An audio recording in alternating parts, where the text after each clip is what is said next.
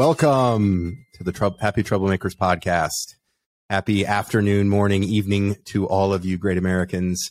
Uh, this is episode number two. Uh, very excited uh, to be here with uh, my co-host Zach. How's it going, Zach? It's a beautiful day. Beautiful day to make It trouble. is a beautiful day to make some uh, to make some trouble. Very excited today. We have uh, an interview with uh, Joe Neville, who's the vice president uh, at the National Association for Gun Rights, an operation that obviously both of us know very well. And and Joe is a is a longtime uh, personal friend of both of us. So it was really uh, really good to visit with him. And I thought he had some really excellent um, things to say. So I'm I'm looking forward to sharing that with everybody. You're here. Great Um, to I- have uh, a guy like Joe carry on the work. it is it is great to know that Joe uh, and and many of those uh, those folks over there are manning the the bulwarks for for our Second Amendment uh, rights, and we'll certainly um, get into that a little bit. There's been in the news again with uh, with uh, President Biden, but kind of wanted to to lead off. Um, with some, uh, it, it's easy to sort of have some Schadenfreude about uh, about the vice president. Um, they're announced today that Michael Fuchs, who is uh, uh, the 11th aide now to leave her office in in just over a year. Um, some in the mass media are calling it an exodus of uh, of people from her office. Um, uh, you know, I, I think it, it's easy to kind of dunk on on uh, Vice President Harris, and it, it's certainly enjoyable for us uh, conservatives and us in the business to to, to poke at them. But I, you know, the the interesting thing about this to me is a is a reminder, uh, a lesson, and we can find the lessons. Um, uh, folks like us and and the, the grassroots um, leaders who are listening, you know, can find some. Uh, th- there are leadership lessons all over the place as long as we're keeping our antenna up um, and looking out for them, right? And and this I think is underscores how important it is for us uh, conservatives to take care of our people. Um, I I really think, and and one of the things that I always stress in our trainings, as we do across the country, is that our people, um, our grassroots supporters, they are the most important resource that we have um, in the conservative movement, in the liberty movement, uh, and you got to take care of of your people, right? Um, you know, these are we have uh, the distinct people advantage when it comes to the the battle with the establishment. The the establishment may have a, a, a monetary advantage, but we have um, we have the people. Um, and it really, I think, uh, underscores how important those folks are, and that we need to be taking uh, good care of them um, out on out on the campaign trail, Zach. Well, it is, and the importance of having uh, having a life outside the office is vital. Um, Yes. um, the the reality is that politics, uh, especially if you are involved in grassroots based, um, trying to save liberty style politics, Mhm. it can be all consuming because it feels like the stakes are so high. And you know what? The stakes are high. They are. Um, but um, no one person is going to find the magic bullet that slays the evil federal beast That's right. and returns America to 1776. um, the the problem is that I'm not sure we want to return to 1776. Um, there was no golden age. It was the same then than it is now. You have more people who are in politics who uh, loved liberty. That is certainly true. Mhm. Um, but you have the same problems. You have the same interpersonal issues. You have the fact that at one point the vice president of the United States shoots and kills the secretary of the Treasury I in a mean, duel, and that is how Alexander Hamilton dies. Um, the uh, so I think it's very important to have enough perspective to recognize that um, these events are in the hands of God. That is Mhm. what our founders said. If we want to go back to 1776, then let's recognize um, that they believed in the hand of divine protection and in Mhm. the sovereignty of God. Uh, and they would often say the event is in the hand of God, meaning we will do what we can do and we will leave the results up to divine providence, up to God Himself. That great uh, quote that's attributed to to Ad, uh, Quincy Adams um, about the the duty is ours, but the results are God's. Right. That's that's kind That's of right. that thinking. in fact, that can be attributed and often is attributed to multiple people throughout Mhm. American history, and therefore some people like to cast some shade on it. Um, the reality is the exact opposite. It was such a common saying that you can you can pull it from a hat almost. Um, there are multiple founding fathers, and right up through the American Civil War, individuals who who invoked that clause. Um, and so that's absolutely. I think that's at the, that's what's at the core of remaining sane. It's not up to you. You really Mm-hmm. Right. can't just do fix everything. If you stayed up all night every night for the next 20 years, you still wouldn't be able to fix the problem. That's So, right. Let's get real about it and recognize uh, how this how that God really does Mhm. reign from His throne. but uh, you know that's not to make light of the of the work, right? It is our Not at all. duty to do the work. I, I remember many many moons ago when I was getting started um, on uh, Marilyn Musgrave's campaign. Um, you know, she was in a in a targeted seat up here in in northern Colorado, and we uh, were really in the thick of it in September and October. And there was a family uh, who drove up from Colorado Springs, which is no small small trip. It was you know probably two and a half hour drive one way. Um, they would drive up uh, three days a week, um, and they had nine nine kids, and they would come in and they would do whatever we wanted. Um, they would stuff mail, they would make phone calls. Um, at, at one point, I think the the younger kids vacuumed the office and cleaned the windows, which uh, which was Must be done. a, a an important thing for Marilyn. Um, but I, I was astounded by the this this dedication to to Mhm. principle and and you know they stayed up for the final week before the election and that those last 90 96 hour period we, we found a place for them to stay and they were able to um, be on the ground for us um, but but that is the kind of of dedication that really is important for um, our candidates for our people to really to to recognize that um, that they do have people who who support them not just because of their biographies or who they are but because of the the ideals and the principles that they're that they're fighting for and they're willing to to to sacrifice and give of their time and their efforts. Um, and that it's really important that our our folks our candidates um, remember to recognize um, and obviously Marilyn was was great about coming in and thanking and talking with those people and we always feed and feed and water the volunteers right um, That's right. uh, just just like their house plants. But that I think is a is real a real important part of of the work. And if you you know you are involved in a campaign that that maybe isn't helping, uh, isn't recognizing you, and isn't putting you to work, um, you should ask a little bit more forcefully, uh, or maybe find uh, find a campaign that will put you to work. Right. Yes, you know, and, and work isn't just we've talked about this before, but work isn't just, yay, I put up a yard sign, slapped a bumper sticker on my car, you know, woohoo, there we did our Yeah. job. No, it really you're not getting much done. Um, No. act, participating in actual voter contact, where you are uh, delivering information to someone who's verified as a likely voter. Okay, now we're getting somewhere. Now we're actually uh, changing the outcome. We're actually moving the needle. Um, so yes, you should look for opportunities to do that and seek out the campaigns that will have you do that or help the ones you care about do it. You mean the For sure. knocking on the doors is more important than waving signs in the middle of an intersection at three o'clock in the Ah, afternoon? waving signs. Ah, I can't tell you how much I hate, hate, hate, hate the uh, the whole sign waving thing. I won't say I hate campaigns that do it. Uh, There are campaigns that I love that have to go out and wave signs because the candidate loves it. But uh, I do make them confess that they are uh, they are uh, simply uh, participating in in scratching an itch. It doesn't actually get anything done. They're like, oh, but people honk. Is a honk a vote? I, I'm I'm confused in my Yeah. twenty something years in politics. Uh, is a honk a vote now? but it shows that I have support. That's right. Among whom? Why does it? Why would you care about being supported people by people who can't or won't vote? So what? Big deal. Why Right. does it matter?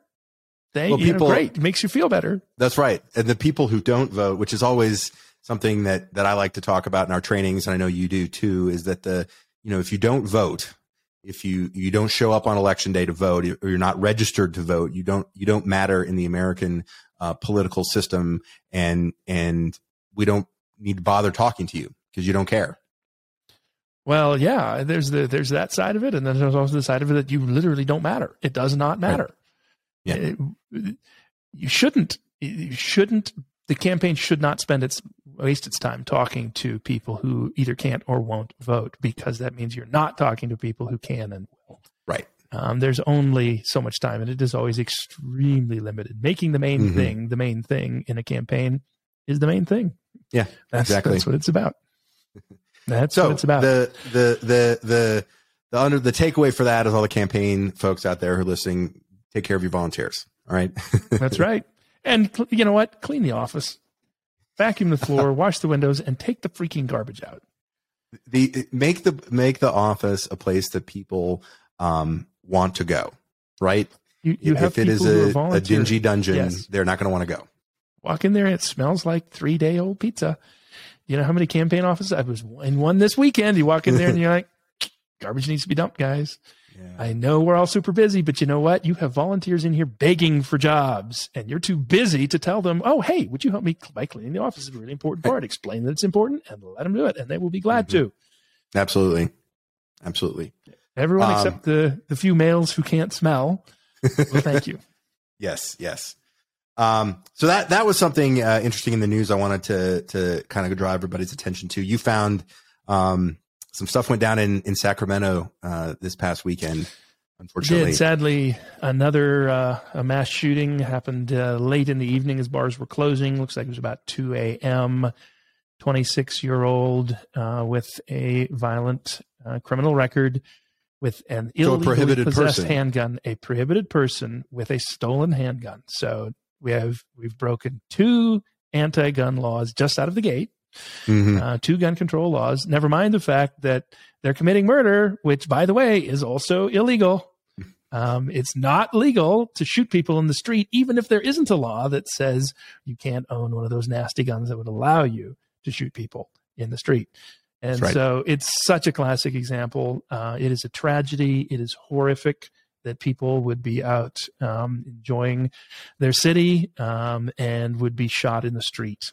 Uh, but unfortunately, this particular shooter was able to um, hit at least 12 people before he was stopped, Wow. um, killing six of them.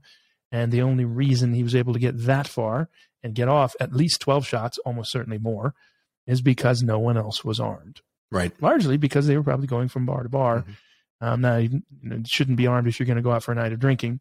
Um, but in a free society, someone would have had a gun. Um, anti-gun. Unfortunately, uh, this was in California, which is the communist republic, right? in the uh, communist city. And now, look, I'll admit that there are more conservative in Sacramento than there are in many other parts of the state. Mm, certainly. But the government of Sacramento still feels it necessary to join um, Bloomberg's Mayors Against Guns, or whatever they call themselves now. Um, and I know we just looked that up to verify. You know, the the old Mayors Against Guns, they had a list of mayors, and they were all members. And at the National Association for Gun Rights, we gave them such a hard time and beat the daylights out of them so much that they unpublished the list of mayors who were members of Mayors because it became a campaign issue for them. It was wildly unpopular to be a member. Uh, but they still do have, um, I, f- I forget exactly what they call it now, but cities it's on the, of this the every town, uh, the every town, um, uh, what do they call it? Coalition members in Sacramento is a coalition member of, of Right. every town. You have to hand to them. That is such good branding. Million Mom March, every town. They're wrapping themselves in the flag and sleeping in it every night.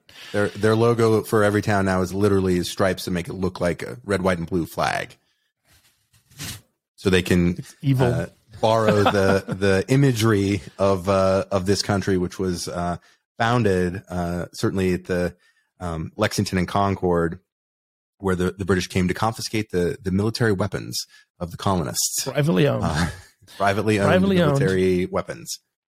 These were not, um, and that's the thing, right? And uh, Lexington Concord, the Americans even turned to obey the command to disperse, but they refused to obey the command to lay down your arms, surrender your Mhm. firearms, privately held.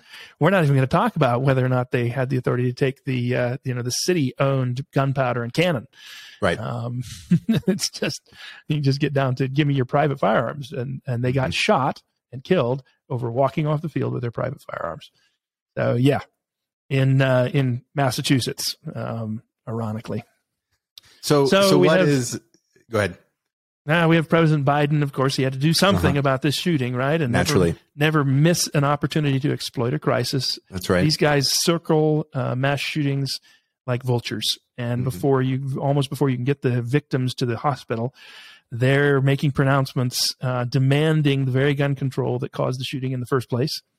Um, Biden had this to say, and I quote, We will also continue to call on Congress to act ban ghost guns, require background checks for all gun sales, ban assault weapons and high capacity magazines, repeal manufacturers' immunity from liability, pass my budget proposal, which would give cities more of the funding they need to fund the police. Oh, that's interesting.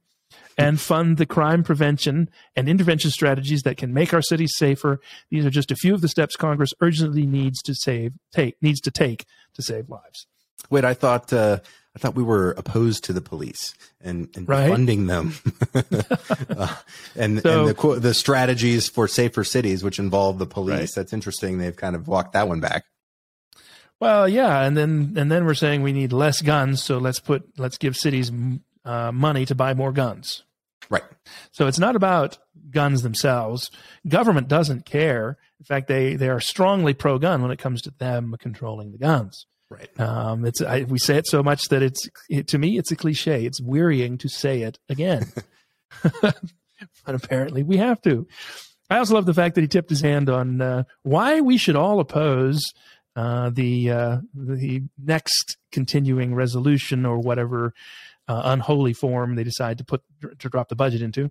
That is a. Um, it's going to have a ton of gun control in it. That is a great uh, a great find there, Zach. The particularly the budget question. That's uh, um, you know sneaking stuff into the these continuing resolutions, these omnibuses, is a classic technique of the establishment on both parties. To be clear, um, but is a classic technique for putting stuff that's not palatable to most of the voters into a sandwich of garbage that maybe uh, certain lesser spined uh, members of Congress and, and, senators feel they have to vote for. Similar to also, Planned yep. Parenthood funding has been snuck in uh, under Trump in right. 2018 into the to the omnibus, and then and then re- as recently as as uh, a couple months ago, there was red flag legislation and and diversity CRT yep. training for the military um, in the in the the most recent. CR. Yeah. Yep. Yep. And some Republicans voted for it. Uh, some didn't, and some sort of saw through, um, you know, the re- the red flag questions, particularly with the when it pertains to the to the military. But um, you, you know, know, there are a lot of them. Is, oh, sorry. Go ahead. no, there's just a lot of them that that uh, uh, seem to not care, or they take their marching orders from from leadership rather than bothering to to read the bills really was only the, uh, the the faithful. You might have had a few who don't always vote right who joined Andy Biggs mm-hmm. and Tom Massie and Paul Gosar and Marjorie Taylor Greene, right, Lauren Boebert to vote right. Um, these are the people who are going to vote right, and there'll be a, there'd be a few I haven't I forgot to mention there. Probably mm-hmm. Jim Jordan. Um, even though Jim made the mistake of endorsing a puke like Doug Lamborn. Yes. Sorry, Jim. that, was, that was a stinker. Um, love you, but that was a really bad idea. Um, and Lamborn guys, in the in the fifth district of Colorado, um, yeah, did who, vote for the omnibus and voted for the Planned Parenthood funding in 2018. Yep. yep. So full disclosure, I I, I uh, am very uh, proud to work with his uh, primary opponent, Dave Williams, who is a, a great American state representative. Um, he is. A plug for Dave. He uh, he took uh, seventy four percent of the delegate vote at the uh, fifth congressional district assembly. So he'll be the top line uh, on the primary ballot uh, with the grassroots endorsement of the Republican Party from uh, the fifth district. So that's yep. that's fun. Well, it is fun, and you see people. You know, Doug was smart enough. He's the type of person who often votes for, um, you know, whatever uh, there's a term called the conservative or the constructive Republican alternative proposal. You can work it out what the acronym is, um, but it's crap. Um, so uh, there goes our our G rating. Luke. yeah. Um, but there, so Doug is Doug Lamborn's the type of person who has voted for that kind of uh, crap in many time many times in the past. Mm-hmm. Um, and now was smart enough to vote against the NDAA, um, if I'm recalling correctly. I'm pretty sure he voted against it because of the red flag um, requirements in the bill. Now, I you could double check that and make sure I'm, I'm he, he did vote for the red flag stuff previously. Did he? Yes. so he, he didn't see that one coming. Uh, no. See, and that's exactly the way um, this kind of stuff passes, you've got your standard run of the mill. Oh, let's just all hold hands and sing. We've got to reach across the aisle. We have to work with uh, the Democrats and the Democrats in our own party, including our right. own minority leader, Kevin McCarthy, in order to get things done. Well, guess what? The federal government is not supposed to be getting things done for the most part, the federal government is supposed to not do things and supposed to keep things from happening. In fact, Thomas Jefferson sent Congress home after a couple months during his first uh, term in presidency, during the first uh, Congress, I believe it was, in his first term, because he said, if you sit around here, you are going to want to make more laws. So he disbanded them. He said, look, let's adjourn Congress. You can go home. Yeah. Um, so when conservatives, it's distressing when we see conservatives say that DC is broken because they don't pass more laws. That's appalling. DC is broken because they're passing too many and they're not stopping enough of the bad things that are happening. There's a real fetishization of the idea of doing stuff, right? And yeah, my bill got successful. Passed. Uh, it's a lot better, you know. The the Coolidge quote to paraphrase is, you know, I'd rather kill a hundred uh, bad bills than pass one good bill. I think really really strikes home right. uh, with me and a lot of, of, folks like us who like let's kill more of the bad bills. Um, certainly, there's a time and a place for uh, for for passing legislation. Certainly, um, but it, but by and large, like let's kill the stuff, and you know, doing stuff will tend have lead us to bad consequences. Yes. Yep. Exactly. And so you know, there's there's part of that reality. We can also look at um, some of the other statements. Uh, Biden coming in and saying that we're going to call on Congress to ban ghost guns, require background checks for all gun sales, ban assault weapons, high capacity mag- magazines, repeal gun manufacturers' Im- immunity from liability. These are all dead on arrival in a mm-hmm. Democrat-controlled Congress, and they always have been. They were dead on arrival under Obama when he actually had real majorities mm-hmm. to deal to work with in his first term, uh, or the first uh, half of the first term. So it's laughable. That's why he went on to talk about the budget because he's telegraphing to all of you know, like, oh look, here's something we can actually do. The Democrats in Congress can pass this now because the president said that it's a way to fix mm-hmm. uh, gun violence, to pass gun control, and then they can all go back and and give that to their bases. Um, so that's what's going on there. Yeah, the the the lever of power is not going to wedge Joe Manchin over onto the gun control side uh, as he uh, as he uh, has firmly planted himself uh, uh, in the, this position of opposition to the Biden agenda. Um, I, I, think the the catch that they're you know he's really teeing up the something in the budget uh, which maybe Manchin might support, um, but yeah, but nothing. We'll no no straight no straight assault weapons ban is getting out of out of the Senate so much fun. I'm pretty sure that political bruise that uh, we got to participate in leaving mm-hmm. on uh, Joe Manchin's political backside still smarts when the in 2013 people start talking. Yep, people start talking about gun control. That's right. Joe Manchin uh, has a war wound that uh, does not go away. That's right. Um, so you know what? There's what works. You want to know what works? Get involved and cause problems for politicians that are trying to do bad things. Make it hurt. And then when the weather changes and the president is calling for gun control and everyone's clamoring for it, which is this, this is a very small clamoring, but yeah. when that does come, because it is going to come, uh, it could come before the midterms. It will almost certainly come soon after. Um, you need to leave enough of a political mark on these guys that they remember you, I don't know if it's still out there. I haven't looked for it recently, but there used to be a great video that Joe Manchin made in response to Luke and I and our friends at NAGR, in which he dropped several naughty words to describe our activities yes. against his philandering with gun control. Um, still a really fun video.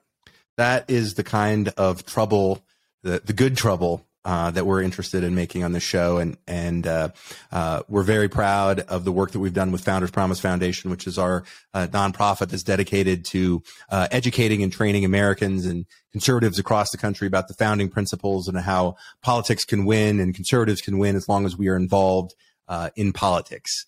we hope that you're enjoying the show. It's brought to you by Founders Promise. Um, if you like what you're hearing and want to support our efforts, so you could drop a, a couple of dollars in the tip jar. There'll be a link uh, in the description in the bio below.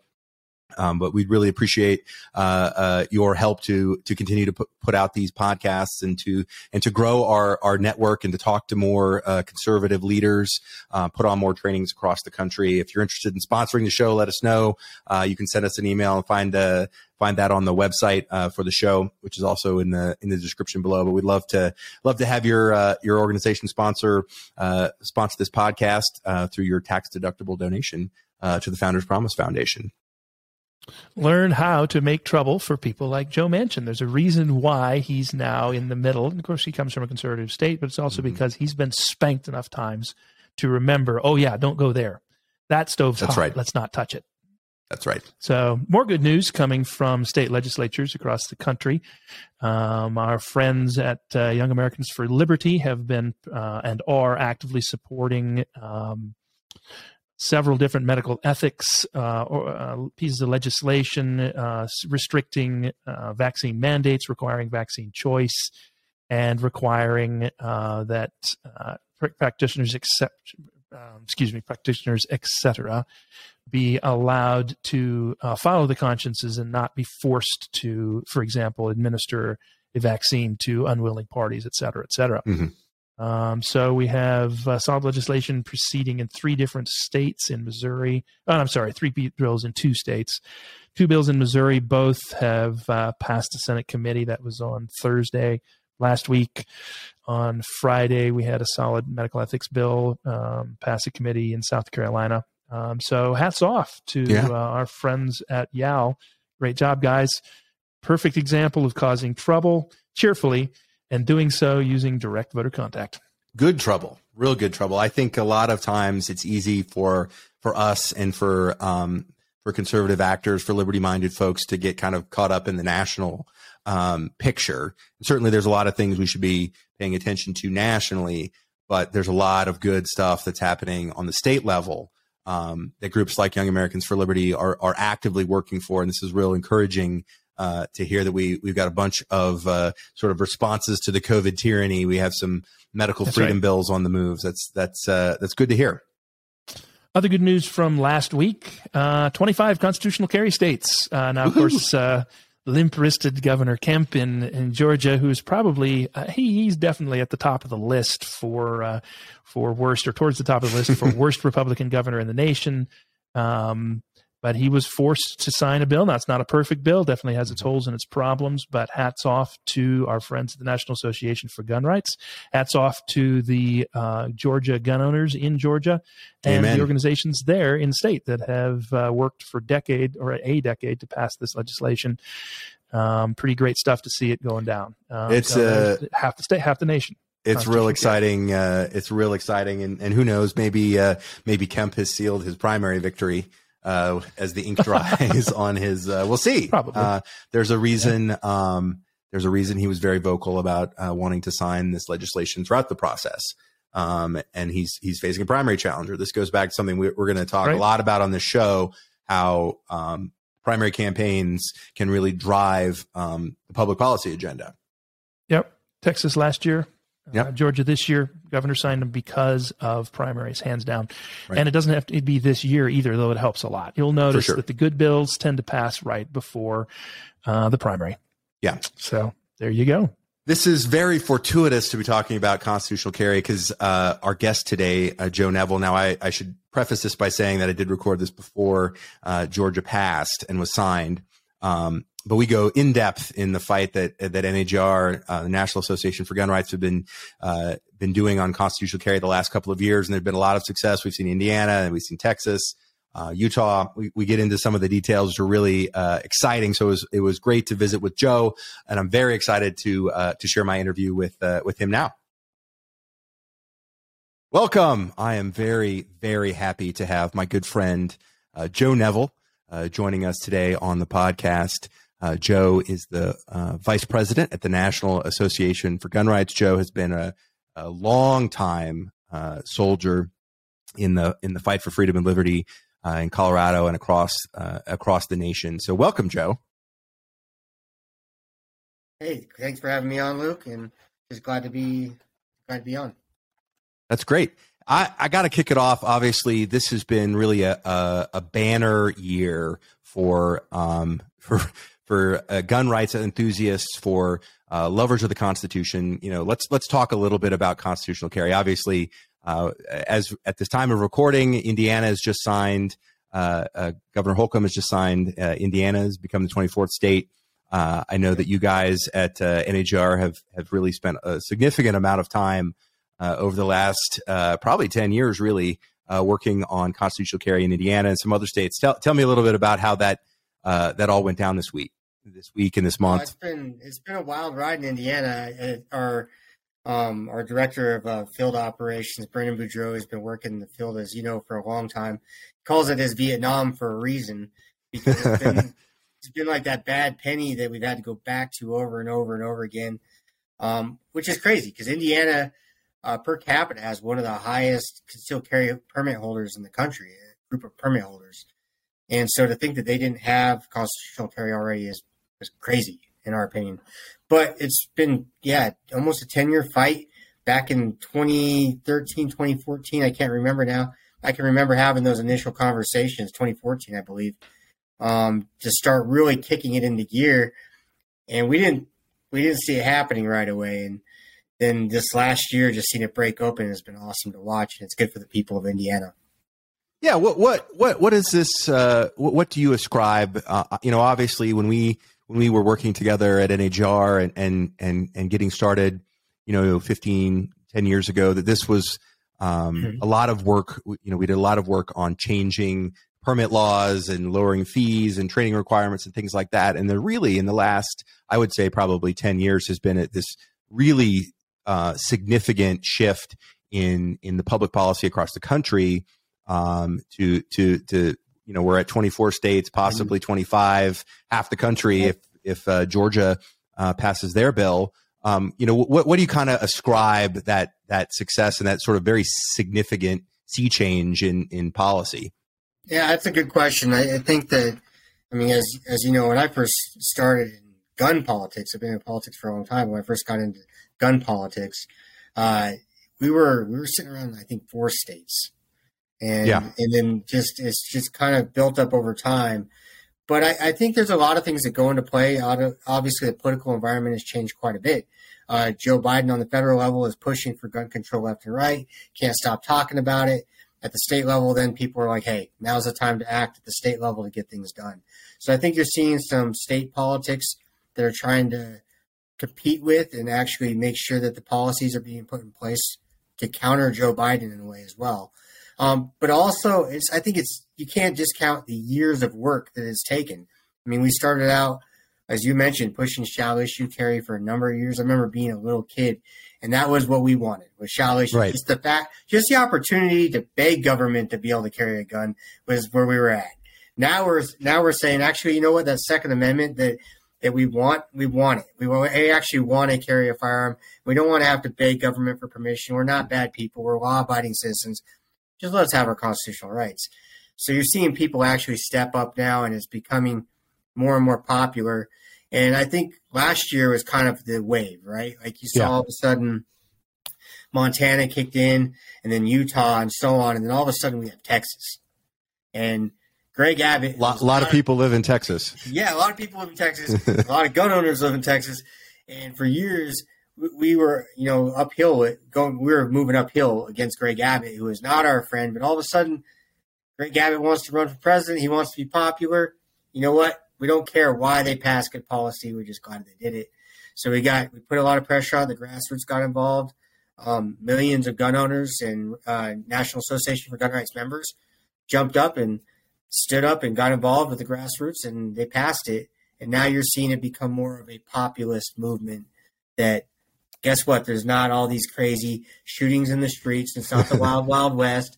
People are actually able to um, act responsibly and still be able to protect themselves when they're out with their families in the streets. So it's been. It's been I, I think you've you, you made a great point there um, when you when you were saying that you, it doesn't really matter as far as us changing public policy. Um, you know, we don't really care why they, yeah. they support the, the, the, good legislation. You've you've done a lot of work. You were in Kansas on the ground there. Um, you know, you, you, you've you've worked in in other non gun related issues as well. Mm-hmm. Um, you know, w- what about that is so powerful? This idea that you know we're not really there trying to to um, change their minds, right? We just want them to right. vote vote the right way, right? Yeah, I mean, I mean, it's if you want to be disappointed, then then follow politicians and fall in love with politicians. They're going to disappoint you. Um, Amen, brother. You know, we've run campaigns. Um, I've run campaigns for people that were amazing at first, and then five years later, I'm looking at it going, "What did I do?"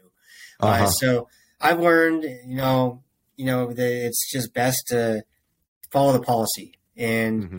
uh, follow your principles and the things that matter. And so, at the end of the day, I just want them to vote right, and I want them to pass good policy with teeth in it, things that I care about. If they do that, that's all. I'm glad. I'm happy they've done their job. They've, the politicians have done their job if they do that. And so I'm looking for policy. Not really. I don't really care much for the the idea of this grandiose politician. I want good policy that my kids and grandkids can live in a better, more free free country, basically. I, I think that's really central to the the success that we're seeing um, across the country. Yep. Um, you know, t- tell us a little bit what what what's the outlook in in Georgia? We know that you know the the maybe headed a conference committee. I, I, haven't I haven't checked this week. What what's the what's the prognosis on state twenty five? Yeah, so they're they're trying to head it back to conference committee. There were some bad amendments and some dirty language that was put in the bill. Uh, this happens in every single state we go to. Uh, in Alabama and Indiana, who just passed theirs, they've been signed by the governor now. It seems like the bill started out great and then goes through this transition of just being butchered and all this poison's added into it, and then we have to go back and clean it all up and cut it out and then put a good bill forward. Um, fortunately, we were able to do that there we're we're now in that tenuous stage in Georgia where everything is a little mucky and murky, and it's time to clean it up. Or they're going to put bad policy forward. We'd rather just die. We want to see good, clean bills get put forward. So that's where we're at now. We're trying to make sure we can get a clean version, and hopefully we get a clean version that can go to the governor's desk. He said that he will sign whatever comes to his desk. We'll see. Um, but sure, yeah, we don't care. Just sign it if it's a good bill. So do uh, uh, and obviously uh, Governor Kemp has a has a contested primary. Hmm. Talk a little bit about that. Um, um, Abbott had a primary when he uh, signed constitutional carry. Let's talk yep. about the the importance of of putting sort of grassroots pressure on the on the politicians. You know what what what kind of what factor do you think that that plays in in passing it's, good policy like this? It's it's funny um, how politicians start wising up and doing the right thing when all of a sudden they feel like they might lose their jobs, right? Yeah. Um, yeah, that was definitely the case in uh, with Abbott. Um, great example. Back in Texas, you know, last year when we are pushing the Texas constitutional carry bill, all of a sudden you get Don Huffines jumping into the race to primary him from the right. Mm-hmm. And then on top of that, you get uh, Allen West, who's a very popular figure, and he's the state party chair at the time. He's done a number of things. A lot of people know him. Great name ID. Uh, he comes out supporting the bill as well. And so you got Don Huffines and Allen West supporting constitutional carry. And here you got Abbott sitting back going, well, I better sign it now. I better support it now. Because you don't want to lose the pro gun vote if you're running in a Republican primary. Uh, I would argue that the same thing is going on right now. That's what happened in Ohio. Uh, all of a sudden, you see some people jumping up into a primary there, uh, and then all of a sudden they're signing a bill there. Uh, it just moves numbers. So, fact of the matter is, if you want to see politicians react, um, you know, having a primary opponent uh, doesn't hurt. It actually pushes them to do good things for our movement and for the base for the party. Absolutely, base. absolutely. I, I think. Uh, a lot of people get kind of caught up in this binary. You mm-hmm. know, we if we don't get elected, then we don't win. Um, yep. In the case, the, the, the fact of the matter is often just by running these races, just by running a primary, you can, you can affect um, the outcome, the public policy outcomes, mm-hmm. uh, and still get a win, even if you um, you don't become the the elected official, um, so to speak. You've seen that a mm-hmm. lot. Uh, look at the look at the, the presidential States. races from I mean a number of years ago. You could look at um, I can think of two right offhand: Tom Tancredo and Ron Paul, both both running for presidential elections were, you know, early on, they didn't mm-hmm. didn't really look like they had a shot. But we're talking about the Federal Reserve becoming popular all of a sudden because yeah. Ron Paul runs for president. His issue came to the forefront. Uh, same thing with Tancredo and immigration. People would argue that same thing there, and we've seen that that situation on the left as well. So it, it, it doesn't matter. The best way to get your policies out front is to make sure that you have people pushing it that are running for office. Yeah, absolutely. Keep pushing it forward. You know, get people involved in primaries is a good thing, and it's fun to fun to be involved. it sure is. Um, talking about uh, about primaries, you've run a lot of campaigns. Mm-hmm. Um, you've worked with uh, uh, House Republican caucuses. You know, walk walk walk our listeners, uh, a lot of whom are first time or thinking about running uh, for office. What what are some of the the pitfalls, um, the challenges that you've run into with, with sort of state level campaigns um, in, in, your experience? Uh, I mean, some of the if you're getting ready to run for office, one I'll tell you right off the bat, don't do it yourself. Um, you know, I have, you know, as you know, my brother, my dad, my aunt, I've, a ton of my family members have run for public office. I've been smart enough to actually know that's not where I belong. Um, but they did, you know, and, and so I have a lot of friends that have run, and I'll tell them all the same thing. Um, whether you're paying somebody to help you, or if you're running for something really small, city council, at least have somebody that can be your eyes and ears that can help keep you focused on keeping the trains moving on time. Because uh, you get these people that from the grassroots, especially in our conservative movement, um, they mean well, but they think they can do it themselves. You can't. Yeah. Um, it, there's just too much stress. There's too much involved. You need another person to help guide you and help manage the whole thing. So one, get help. Uh, that's the biggest pitfall I see, especially in the liberty movement, is people trying to go it alone. Mm-hmm. Um, two, you you have you need to stick to your principles. We we believe in good things. We believe in issues that really matter. The Second Amendment matters. First Amendment matters. Free speech matters. Um, when you're talking about some of these liberty issues that are popping up right now on freedom issues. They matter. And the public, they support those issues. So don't shy away from them. Just make sure that you're you know them clearly and that you're speaking to the audience on those issues. Don't shy away from them. Uh, and then finally, get your grassroots involved. I mean, uh, the one big thing I see is these politicians or these candidates. They think they can um, they can pull magic out, right? They can yeah. pull that rabbit out of a hat. They're going to win an election by being clever on Facebook or social media or whatever they're going to do. It's like, no, you're not. Um, you there. It's blocking and tackling. It's really just doing the basics, and that means get volunteers involved, get your people involved. Um, but yeah, so get somebody, to, get somebody to help you. Hire somebody um, that knows what they're doing. Don't pretend yeah. like you know what you're doing. Um, stick to the principle, your principles, to the issues that matter, and make sure you use your grassroots and get the grassroots involved because the base is what's going to keep you going. So, absolutely, those would be my three top three issues I'd go with. That that's uh, that's really sound sound advice. Um, you know, you, you mentioned that that your family has been a, a, a little bit involved in politics. Yeah, just a little. Say. Um, yeah.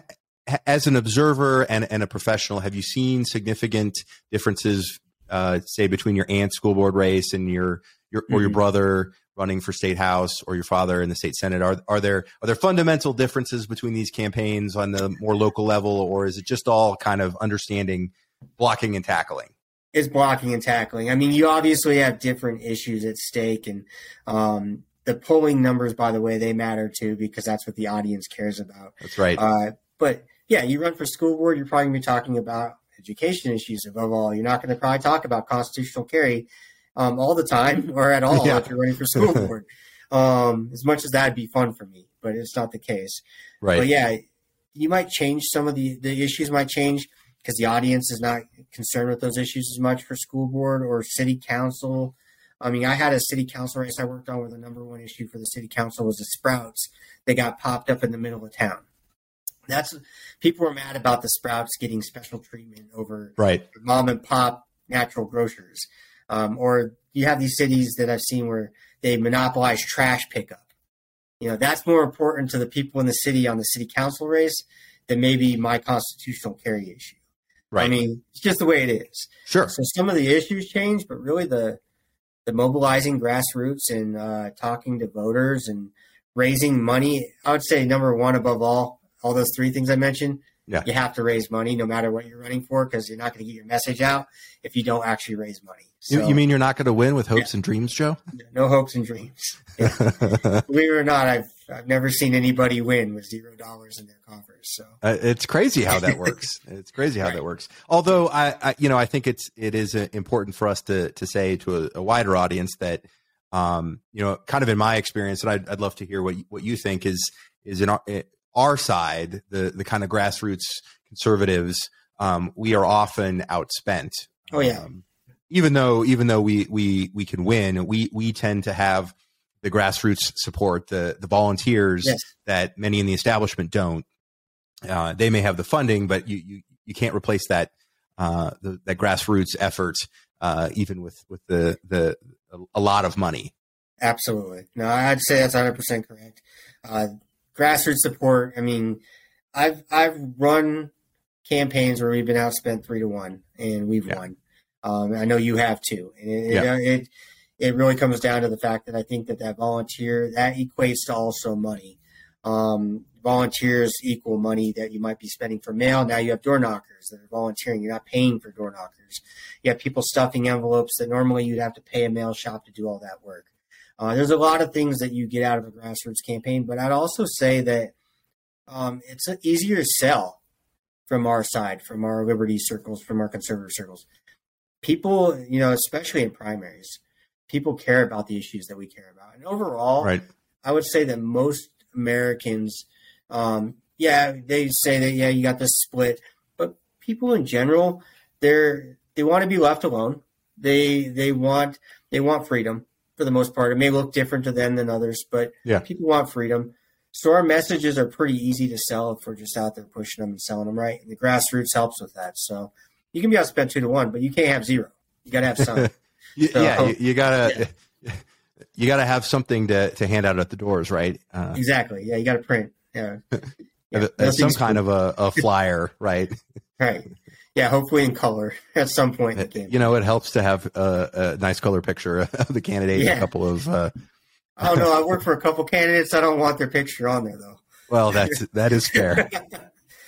what what are um you know what are what are some things um that might surprise sort of people who are getting into politics just now um and who maybe are sort of late late uh, adopters of the the Make America Great movement and, and maybe came into more recently with with Donald Trump. What what are some mm-hmm. things you know you've you've been doing this for a long time? What are some things that would surprise um, sort of a, new, a newcomer to the political scene uh, that you kind of run across in your in your experience? You know, I can only speak from. I mean, for me personally, I think it was the um, the disappointment in people in general. You're going to get disappointed. Like people were all, um, we all have feet of clay and so we're we're all going to make mistakes and there's no difference for politicians and politicians are also going to make mistakes and um, they're going to sell out. There's going to be politicians that sell out on you. And i think that uh, one of the things that surprised me was how many people run for office at first and they you know you have all these high hopes and then all of a sudden you realize they're not perfect. There is no perfect elected official out there um, unfortunately and so that that's one. And two, I think um, it would also surprise me is there's always hope, right? Like even yeah. when you even when we get crushed, we have really bad years like this last election. I mean, that was that was pretty tough. And I mean, there was like this mass exodus of all these people. I'll never be involved in politics again. And it's like, right. okay. But guess what? Now we passed eight constitutional carry bills. I mean, more than, well, we're looking at getting almost 10. We might have 10 by the end of this year which is crazy. Ten in two years might be that's crazy to me. It, I can't I, I can't fathom it. I mean, yeah, it's, it's when, ten in two you years. know when we started out and it was it was yeah. Alaska, um, you know, which is you know crazy. There's more bears in Alaska. I like to joke with people than our people, so of course they should have guns. And Vermont yeah. is just its own crazy thing. Um, and then you know we're looking at Arizona like, and Wyoming, and you know you guys were celebrating working Wyoming. Was, that was a big deal. Yeah, um, it, it, it, super encouraging. I, yeah. I, I think, um, and, and, and to kind of speak about, uh, a, a, lot of folks were, were pretty, pretty down about the election. Mm-hmm. Um, mm-hmm. and, and, you know, there, there are a lot of, of things, reasons to cause concern potentially, um, which I always try to remind people, you know, just because things don't maybe look completely above board, that's not a, an excuse. Because if you drag those those theories kind of sure. out to their logical conclusion is that we'll just not be involved in politics anymore, right? Right, um, exactly. Uh, that which we don't we don't want. Um, mm-hmm. how, what are some of the ways we, we, we kind of really want to dig in on the show and and encourage folks? What what are some of the things that you do? Obviously, you're very engaged in politics um, and the public policy process. How do you stay sane? How do you stay not negative? How are things not crazy? Uh, how do you how do you how do you keep your head above water, so to speak?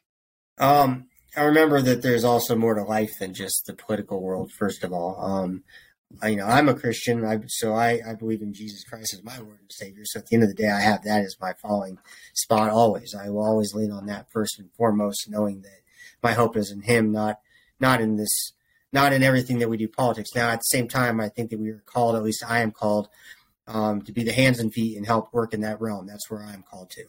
So that's for me my mission. But I think to stay sane, you know, you have to surround yourself with some normalcy too. Like, um, you know, yeah, I get these volunteers, they get involved in politics. And the next thing you know, that's all they do.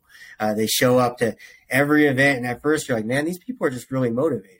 I'm getting paid. So like yeah. I'm, I'm watching these volunteers just their whole life is becoming politics. And I'm like, hey, go to, go to a, you know, go to a football game, go to a yeah. baseball game, go do some other things. Um, just to get rude, go to church, you know? Yeah. Uh, so I Amen do those things. Family, spend time with your family. I mean, they're important and they need you. Uh, so that's some of the stuff I do. But I also look at, um, I, I study a lot of history and know that we are blessed in this country and that if, you know, so far, at least as we are right now, things will balance out as we're seeing. Yeah. Joe Biden and the Democrats took over everything at the federal level. Well, at the state level, we're crushing it. I mean, we're getting good constitutional carry bills passed left and right. Uh, you're seeing a lot of other conservative issues that are actually passing legislation. Um, we're actually seeing the pro-life movement. I'm watching those guys too. And oh, for sure. They're they're they're doing great things right now. So, I mean, there is always tomorrow, and this is a long-term game. It's not a you know it's cliche, but it's a marathon, not a sprint. So I lean on that, and I lean on my faith, and I lean on my family and I try to have a lot of fun. I go skydiving, I snowboard down mountains, and I do all sorts of other fun things too. So I, I think that balance is really important um, to kind of remember, particularly when you know you, you, the days are shorter in October and November as we're getting up to election day. I read a, a an interesting thing. Um, I, I, I, try to read a lot of of stuff that our opponents write, and so yeah. I, you know I read uh, Axelrod's book about the Obama campaign mm-hmm. um, among others. And I, I, was kind of interested. He talked uh, about uh, being envious. Uh, apparently, Michelle was insistent that on the campaign trail in 08 that uh, Obama got healthy food. And so they would special order uh, you know, vegetables and chicken and salads and things like this. And the rest of the campaign was eating, you know, their 12th day in a row of pizza, pizza and hamburgers. and, and even Axelrod, who's, who's maybe not the, the most uh, fit person uh, in the mm-hmm. world, was, was looking enviously at the, at Obama's chicken and vegetables. um, you know, I, I think that's, uh, particularly for candidates is one of those things. It's like really important. Like you have, you need to, if you yep. exercise regularly, you need to keep up that um, that practice, and you need to eat cleanly. Um, you know, what what are some other tips that you yep. you know, particularly with your family? Um, you know, because that that's a lot of these folks on yep. these these starting out on their campaigns. It's going to be them and their spouse and their you know friends. You know, what, what's some other advice you might you might give them um, as they're getting in, kicking off their campaigns or thinking about getting involved yeah. in in running for office? Yeah, it's it's amazing because we work with some of the smartest people I've ever worked around that, you know, CEO types, right? Yeah. Um, these guys, they have crazy schedules in their normal life. And then they maybe retire young and decide to run for office. And then all of a sudden they don't know how to control their schedule anymore because they're running for office. And I'm like, it's not much different than your personal life. Like you need to make sure you have everything calendared out. Like that's the first thing I always tell the candidate is like, all right, let's sit down with you and the spouse and what's your calendar look like? Uh, make sure the calendar is really organized and include the important things church, uh, meals with your family. Um, in my family, we had breakfast. It was like that was our big thing. Dinner was not going to happen. Like we were right. at events, we were all over the place, but we could do breakfast. We could do we could do a seven a.m. breakfast. We could do a six a.m. breakfast. Yeah. We could always make that work. So you know, I was living 45 minutes away from my dad when he's running for state senate, but when I was running the campaign, I would make my trek down early just so that my mom could have breakfast together. And I mean, she overfed us first thing in the morning. It was awesome. We had all the kids there. It gave my dad some normalcy with the the whole family being around eating breakfast, praying together, um, mm-hmm. and just you know just eating together, sharing a meal together was huge. For uh, sure. Working out, uh, you know, can't most of the candidates I work with for whatever reason they all seem to be you know, they have some workout routine, whether they're running or they're at the gym, lifting weights, whatever it is. Um, one guy does jujitsu that I know that's running for office. It's like, Yeah. you know, if I need to go to the gym with you, I'll go with you. But you need to Right. continue working out your hour a day. Uh, those are important. And the same goes for the volunteers. Um, if you're managing volunteers, make sure the volunteers also know, like, kick them out of your office every now and then. Say, hey, you guys need to go home and, Yeah. you know, we'll do some shifts and get people involved, keep everybody fresh. So I'd say calendar is like one of the biggest tips I can think of is making sure everything's Sure. scheduled out. That's really uh, that's really good advice. Well, I, I, I want to wrap up here, but um, give us give us a little something. What what should we be excited about? What should conservatives be engaged in? Um, you know, going into the summer and and you know maybe peeking ahead uh, to November. I mean- what what are the th- what what should we be excited about? What should we be doing? You know, I don't want to, I don't want to get too crazy here, but I'm really excited about this next election. I mean, I love good policy, but I think I almost enjoy the fight of getting into an election more. Oh yeah, And we're seeing some really good numbers. I know you're you're looking at some numbers probably too right now, and they're just really good right now. We have an opportunity to take some federal ground back. Um, but there's some other things too, like on the policy side. Constitutional carry, you mentioned Georgia, Nebraska's not far off. Um, we've been fighting with Nebraska for a long time because they have this crazy unicameral legislator. It's, it's nonsense how they set things up in Nebraska, but they might actually do it this year. So you might get Georgia, Nebraska. We pass those two. Um, come back next year after the election. Things are looking good election wise. Hopefully, we can take out that crazy lady in Michigan um, and get a and get a conservative governor up there, or at least you know a Republican governor. Uh, that would help. All of a sudden, Michigan becomes in play for constitutional carry. Wisconsin, same thing. Pennsylvania, same thing. And then also Louisiana is right there. We've already passed it there. We might even pass it again this year. The only thing that's um, stopped it from becoming law is a veto from the governor. So right. we need a new governor. We have constitutional carry in Louisiana. New ball game. New ball game. We might be looking at 30 states. 30 states with constitutional I- carry. Over It's 100 million people already have constitutional carry in this country. And we might be looking at even more. So if, if that's not a reason to be excited about uh, the way public policy is going, regardless of who's in the White House, right. um, I, I don't know what is. I think um, uh, it's really a time of opportunity for uh, folks on our side, as long as we're willing to keep doing the work, which I think is, you know, that's a, a huge part of it. You know, we got to be ready to uh, to do the labors. But you know, I know you are, and and, Yeah. and I am, and, and I, I know a lot of our listeners are willing to. So. Um, you know, what what would you say? Do we need to check out as far as NAGR goes? Give us give us the elevator pitch on on uh, uh, the best gun group in America oh, yeah. it's- and where, where to find uh, where, where to find out more information about about NAGR. Absolutely. Best gun group in America, and I appreciate that because it is.